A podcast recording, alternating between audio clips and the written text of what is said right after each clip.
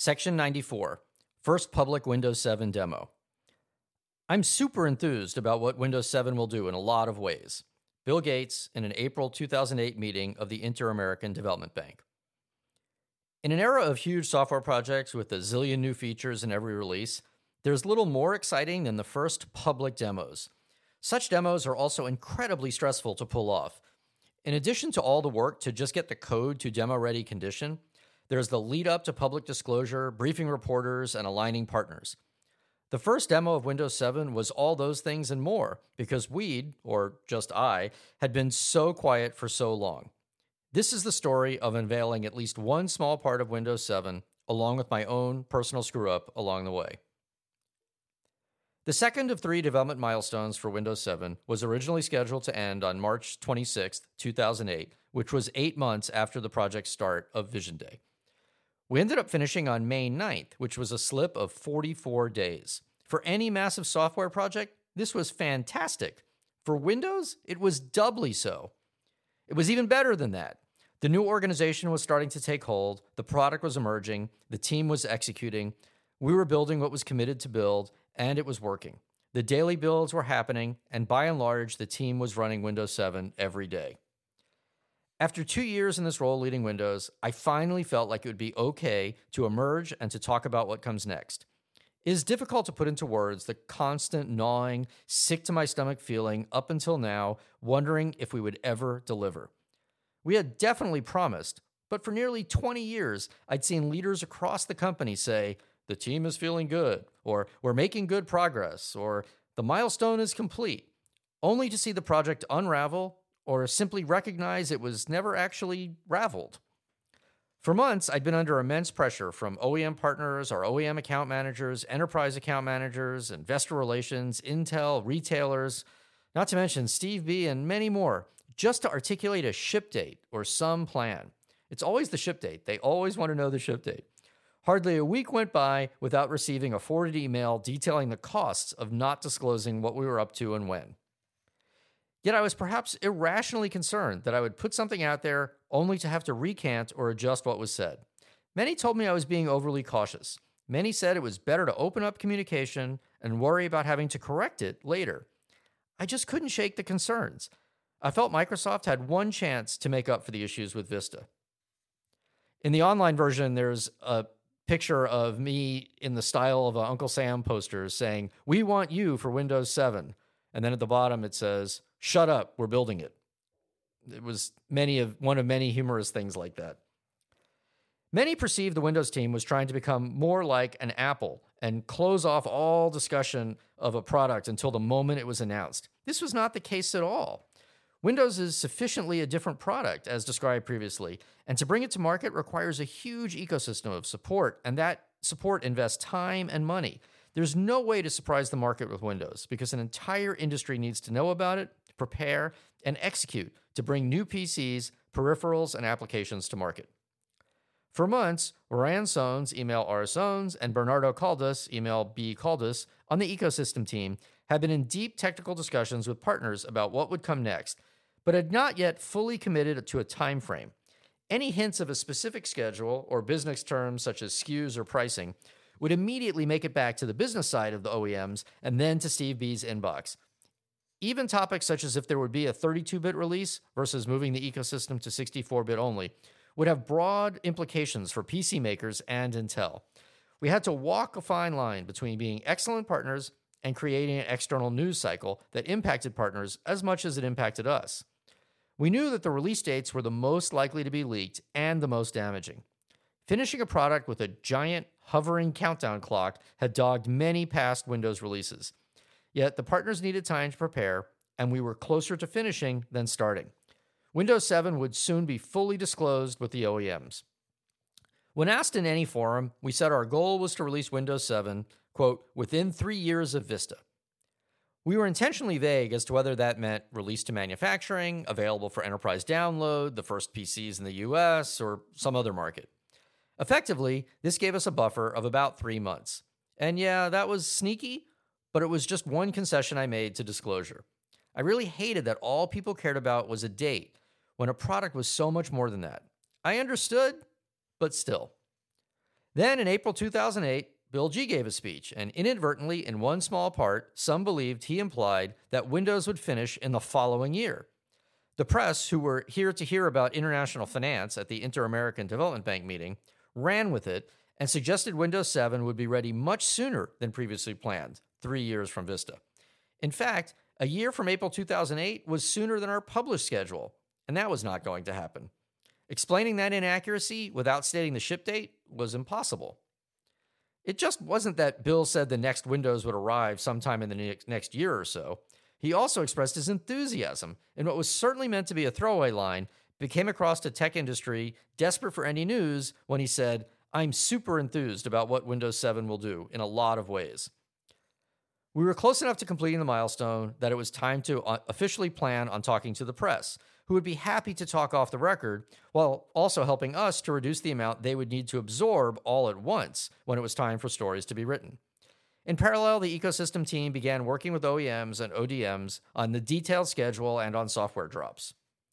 Our first stop, as it had been with every product I worked on since Office 95, was Walt Mossberg at the Wall Street Journal.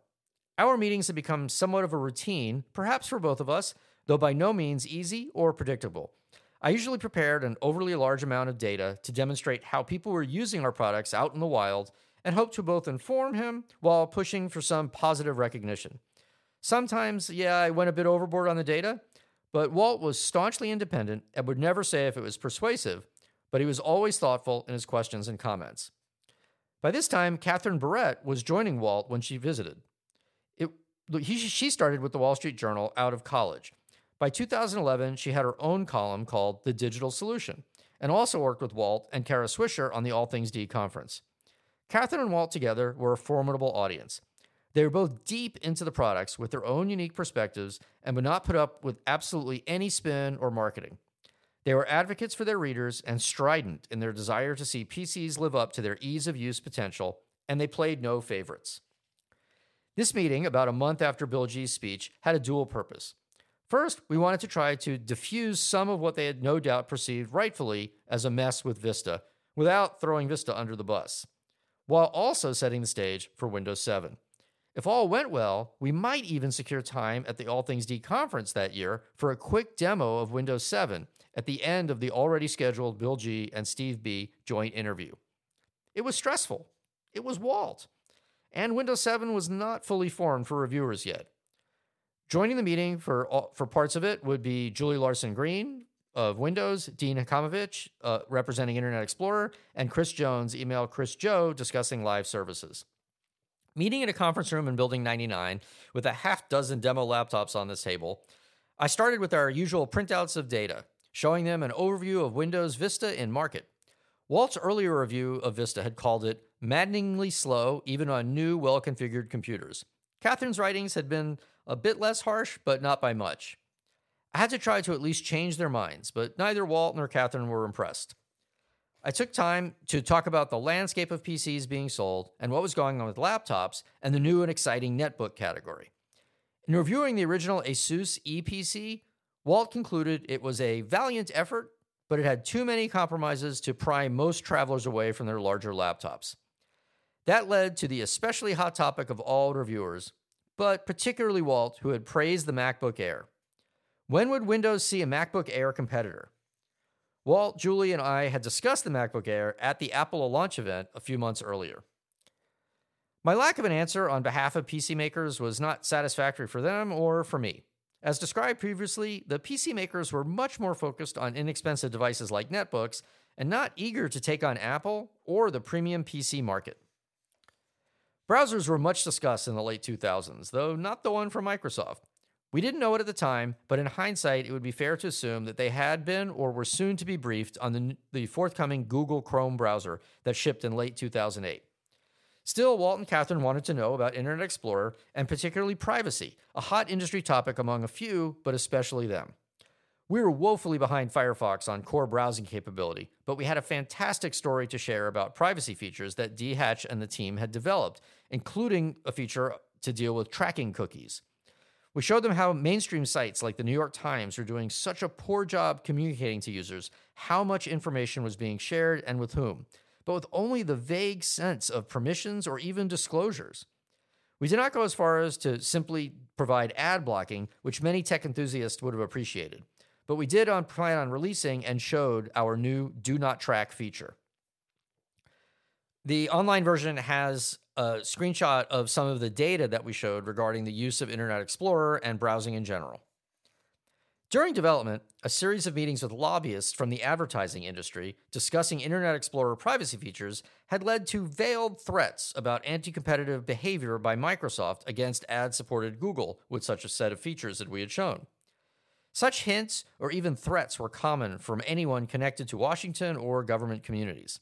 This was all unrelated to the consent decree, though there were still a couple of years left on that agreement and the oversight meetings that I routinely attended. As a result, Internet Explorer 8's privacy features that were well received in this briefing would ultimately be scaled back due to an enormously frustrating push from the senior ranks of Microsoft's legal department to capitulate to lobbying groups and to avoid drawing attention of regulators, sparing our own nation, nation advertising business from having to comply with privacy requirements. Do Not Track was essentially shelved before we even started. Today, the capability is a core part of Apple's platform and the Microsoft Edge browser. Our primary goal for this meeting was to showcase Windows 7. For the first time, we offered up full disclosure of our overall goals and schedule. We trusted Walt and Katherine as we'd built a great working relationship with them over the years, but more importantly, because of their unmatched professional integrity. After the requisite but polite reminder of the holes we had dug with Vista, we moved on to show some of the working features of Windows 7. We covered in quick succession three topics before we got to the demonstration. Julie led a deep dive into our theme of putting users back in control. We discussed improvements to the dreaded UAC experience. The user account control feature was introduced with Vista as a mechanism to lock down typical consumer PCs and prevent software from being installed by accident. Unfortunately, the swift reaction to the nanny feature of this was universal loathing. It became a symbol for the dislike of, of Vista. As it would turn out, this feature was only the first of what would become a typical smartphone experience in years to come. But being first and getting between tech enthusiasts and their downloaded software was also incurring their wrath. It was also the subject of one of the more biting Get a Mac television commercials from Apple.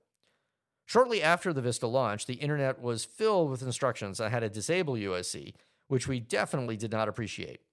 Julie demonstrated the improved, though still, still secure experience, which was much smoother and well designed, and added options for enterprise admins and tech enthusiasts to control. Julie's demo succeeded in bringing together many concepts in the basic experience of launching programs and switching between running programs, and as well as the array of distracting notifications and alerts. We were calling the collection of improvements to the Windows taskbar the new Superbar, with confidence, we compared the Superbar to the OS 10 dock in Macintosh, knowing we had solved problems that the dock had not. The online version includes several screenshots of the Superbar in action, as well as other examples of user experience choices that we made to make Vista better. We showed them the collaboration with PC OEMs on what will be new with Windows 7 PCs. The ecosystem had a long list of improvements to device drivers, supported hardware, and features to make the out of box experience for new PCs better for consumers. And we had one last surprise for them. A big bet on Windows 7 was to implement a touch interface across the product, with features in the desktop experience and APIs for developers, as well as device and hardware management. We had been working closely with OEMs to define standards and configurations that would bring touch to Windows 7 PCs. OEMs were excited due to an entirely new engagement for Mike Ang and team to enable quality touch in new PCs. They believed this would help differentiate from the Mac. We had an even bigger vision. We wanted this for all PCs eventually, just like it was going to be on all phones. Months or more from broad pre release and totally hush hush, the next demonstration showed how we moved applications from the original Surface table computer to PCs connected to desktop monitor touch panels. The Surface PC, originally the original Surface, was a product developed by the hardware division. It was not unlike an 80s arcade table. It featured a modified version of Windows combined with custom hardware, enabling a new form of multi touch interaction. The table had found a niche of uses, like in Las Vegas, as an information kiosk, and had even been demonstrated by Bill G at the previous year's All Things D conference. As it related to Windows 7, there were touch APIs and the start of hardware support. Our main demonstration was showing mapping software that zoomed in and around using multi-touch. Yeah, like the new iPhone, along with a virtual keyboard, which when combined would offer up many opportunities for developers. On Windows, touch went beyond just using your fingers, but also included the digitizer needed for pen computing, which was the only feature Bill G consistently pushed for in Windows 7. While touch was a part of Windows 7 from the start, there were two reasons we chose to emphasize it as an early Windows 7 feature in this meeting and potentially the conference. Showing touch early was counterintuitive because it was totally new and could have easily remained secret for an actual surprise. But first, we wanted to garner broad OEM support for touch, which was a long lead feature for them. No OEMs were selling touchscreens, which meant sourcing and developing a product was a significant investment and effort. Momentum from the conference demonstration would represent a key public commitment by Microsoft. Second, there had been long ongoing rumors that Apple would add touch to Macintosh, and with the success of iPhone, this seemed much more likely. Whether such rumors turned out to be true or not, the opportunity to both garner ecosystem support and get ahead of, ahead of Apple while also showing off a Bill G pet feature while he happened to be appearing at the conference seemed positive all around. To Bill G and other pen advocates, it seemed obvious Macintosh would gain touch and handwriting support. After all, Microsoft's tablet PC was in market for years already and had not seen a competitive entry, so the logic went. Neither Walt nor Katherine ever gave a thumbs up reaction at a first showing, always reserving judgment until they used and wrote about a product themselves. Walt agreed to consider a demo of the touch features of Windows 7 at the All Things Digital conference a month later. They wanted to show more, but we chose to keep the demo focused on what the ecosystem partners would value. We had a lot of work to do, but we were like nervous excited. With the conference pending, we were faced with a ticking clock, which meant we needed to disclose more details about Windows 7. The touch demo was too fragile and too elaborate to take on the road. We did not want to disclose details of the product without evidence, or more importantly, a call to action from either developers or OEMs. Adriana Burrows, email A Burrows when she eventually joined Microsoft, was the senior vice president assigned to the Windows account at the Waggener Edstrom Communications Agency. Adriana drove the agency strategy for Office and was assigned to Windows when I moved. She's an astute communications and marketing pro, had a keen ability to create the right story at the right time. She was also an elite distance runner and a French speaker by upbringing. While she was at the agency, she was a key part of our senior leadership team. She was also the most competitive person I'd ever known and would never accept second place. People in communications rarely say not to talk when given an opportunity. At least that was the case in the 2000s. Reporters are going to write even without first party commentary, and eventually, whatever they write becomes more plausible than anything a company might later report. I'd been too quiet for too long. We were on the cusp of having a narrative created for us, one that would read something like Windows 7 is going to be a minor service pack rushed out the door to fix the woes of Vista, built on a smaller kernel, MinWin, as the key technology. While that might introduce some compatibility concerns, it would be enabling it would enable finishing the release in early 2009. Adriana proposed a long form interview with the highly regarded Microsoft Beat reporter Ina Fried of the influential CNET. Ina was a thoughtful journalist and a wide ranging understanding of the dynamics of the industry. She was widely read and by the right people. Adriana was able to arrange to have a full transcript of the interview published along with Ina's story to reduce the risk of being edited. I thought that was a solid idea, at least at the moment. Adriana created the perfect opportunity for us, even though I still didn't know what to say. More accurately, saying nothing was still my comfort zone. While I never speak unprepared, I just did not work out the answers that sounded credible for the questions I was obviously going to get asked. I got on the phone with Ina, Adriana right there with me in my office with the call on speaker. For an hour, I did my best Muhammad Ali rope a dope. I acted as though I had been forced to make the call. I gave a lot of non answers. I'm sure Ina was confused since we had initiated the interview. Adriana was tensing up the whole time. I could see it in her eyes with each non answer. The more I spoke, the deeper a hole I dug. My answers got shorter and my deflection increased. All I could think of was that I didn't want to talk yet because I was so unsure of what we would get done and when. I could not figure out why I was talking and what the call to action was for readers. I was trapped. I felt like we talked for the sake of talking and lost sight of the lead up to the first demo as the purpose. Ina's story ran the day after the call, right before Memorial Day, as we were heading out to All Things D in Carlsbad for our first public demonstration of Windows 7. It was 3,000 words of me saying nothing. The headline said it all. In an exclusive interview, Steven Sinofsky offers up few details on the new operating system and the rationale for why he's not saying more publicly. For fun, the online version has the entire interview in a screenshot that fills the page. It still says nothing. Adriana wanted to punch me. I had blown an opportunity. I felt bad, but the damage was far worse for the team, who were confused because the interview ended up pushing the needle back to opaque from translucent. I made a mistake and handled it wrong. I learned the hard way that I should have either not done the call or done it well. Fortunately, All Things D gave us a chance to undo the damage. Bill Gates and Steve Ballmer were to appear on stage together for one last time. The goal for Microsoft was to show an orderly turnover as Bill announced the end of his two year transition from chief software architect to non executive board chair and would no longer work day to day at Microsoft. After questioning, they would turn the stage over to a surprise demo of Windows 7 from Julie. The online version has the interview with uh, Bill and Steve linked to the original All Things D site. Julie and a veritable force of a dozen people had been hard at work hardening the Windows 7 demonstration for the, for the conference. All had been setting up the demo since the, late the night before. On stage, Bill G and Steve B discussed the transition, answering questions about what would happen in a post Bill G Microsoft.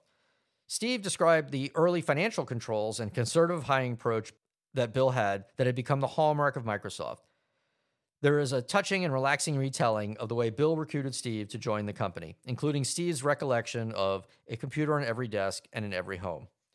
Later, in a pointed question, Walt asked Steve, Is Vista a failure? Was it a mistake? There are a couple of them, but let's just talk about the, the, the main one. the operating system uh, and, and Vista. Is Vista a failure? Is it a mistake? I mean, how do you see Vista at this point? No, Vista's not a, not a failure and it's not a mistake. Are there things that we will continue to modify and improve going forward? Sure. With 2020 hindsight, do we say, hmm, would we do some things differently? Undoubtedly, there are. There's no question about that. And, you know, are there things hmm, application compatibility, should we have been in a little different spot? Probably, but we made a judgment that there was so much pressure to get security right, we gave up, frankly, some compatibility for security. Tough trade off. Would we make it the same way today? We'll make some, you know, some incremental improvements. And today, 99 of the top 100 applications run really well on Windows Vista. Uh, is Vista up to your expectations as compared to some of those other things, and has there been any damage to the company from, from it? Well, there's no product we've ever shipped, including Windows 95, that was 100% of what I wanted in the product. We, that's part of the magic of software is people give you feedback about what they don't like, what they want you to change, and you get to do a new version. You know, we're hard at work on a new version based on, okay, compatibility, we're going to do better. The way you see the user interface of security, we're going to do better. The way we help move you up to the new version, we're going to do better on that. So there's a ton of things. We, we have a culture that's very much about we need to do better. Uh, Vista's given us more opportunities to exercise our culture than some products that we've shipped. Then Windows 7 was up. Julie walked on stage and did a slick six minute demo. It was the product we had always envisioned, executed from an off the shelf laptop as well as a desktop with a current in market touch monitor running Windows 7 software. It was live, and that was terrifying for all of us. Notably, the code was barely working. Clicking or tapping in the wrong place would have been a disaster. Still, it was a smooth demo. Walt and Kara were constantly reaching over Julie's shoulders and touching the screen to see what would happen. We had agreed to the scope of the demo and that we would not venture off and show or talk about other features. Julie drew using a touch version of the venerable MS Paint and whisked through photo management, including features anyone with an iPhone would be familiar with, such as two finger zoom and slideshows. At one point, Walt noticed the taskbar, the super bar we had showed them at the headquarters meeting previously, and said it looked a bit different and asked about it. Julie replied, You know, we're not supposed to talk about that today. The mapping application from Surface Table was also shown, but on Windows 7, including the live data for Carlsbad, California, where the hotel was. The demo wrapped up with playing of a multi touch piano application, which by coincidence was like one making the rounds on jailbroken iPhones. There was still no App Store yet, but the technically savvy crowd figured out how to use the release developer tools to build apps and sneak them onto a phone. Our demo was a success. Phew. Windows 7 was out there, at least in words, pictures, and videos. The next step was getting pre release code into the hands of developers.